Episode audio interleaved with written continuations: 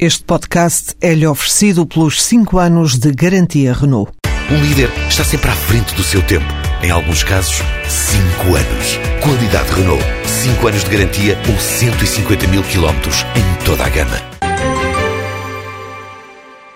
Hoje vai haver o debate e a votação da moção de censura apresentada pelo PS ao Governo, mas sobre este mesmo debate já muito se disse, muito se discutiu não gostaria que fosse esse o tema de hoje do Economia Dia a Dia. Queria chamar-vos antes a atenção para um outro tipo de estatística, agora apresentada e trabalhada pelo Instituto Nacional de Estatística, que me parece verdadeiramente interessante, que é o seguinte: eu julgo que com a crise, ao retraírem-se as pessoas e ao, no fundo, voltarem ao essencial, se está a dar uma nova importância e um valor acrescido à alimentação, àquilo que é básico para a sustentação da vida.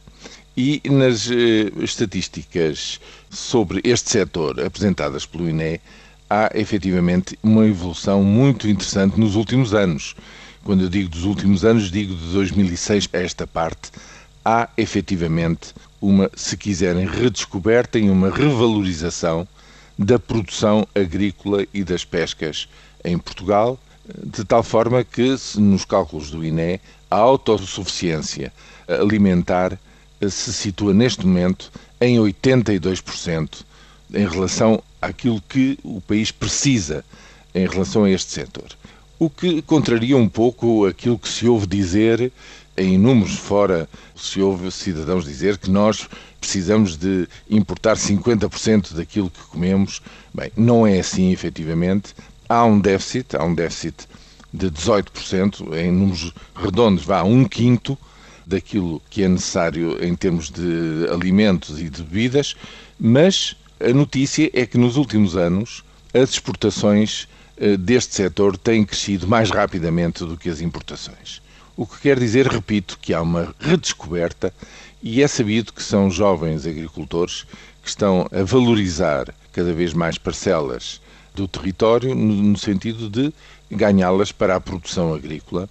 Há um, um grande êxito nas exportações de vinho do nosso país, há um reforço muito importante no azeite, nos frutos, na produção hortícola, inclusivamente nas pescas, há alguns avanços nessa matéria. Evidentemente, há um enorme déficit em termos de cereais e oleaginosas. Os cereais, enfim, poderia ser mitigado um pouco esta dependência externa através do regadio, nomeadamente para a produção de milho, mas nas oleaginosas haverá sempre esta incapacidade nossa climática de as produzir, colza e soja. Mas eh, numa economia aberta isso não é nenhum drama, desde que haja efetivamente outras produções, produções adaptadas ao nosso clima que são devidamente valorizadas e são efetivamente postas, hum, digamos, a crescer.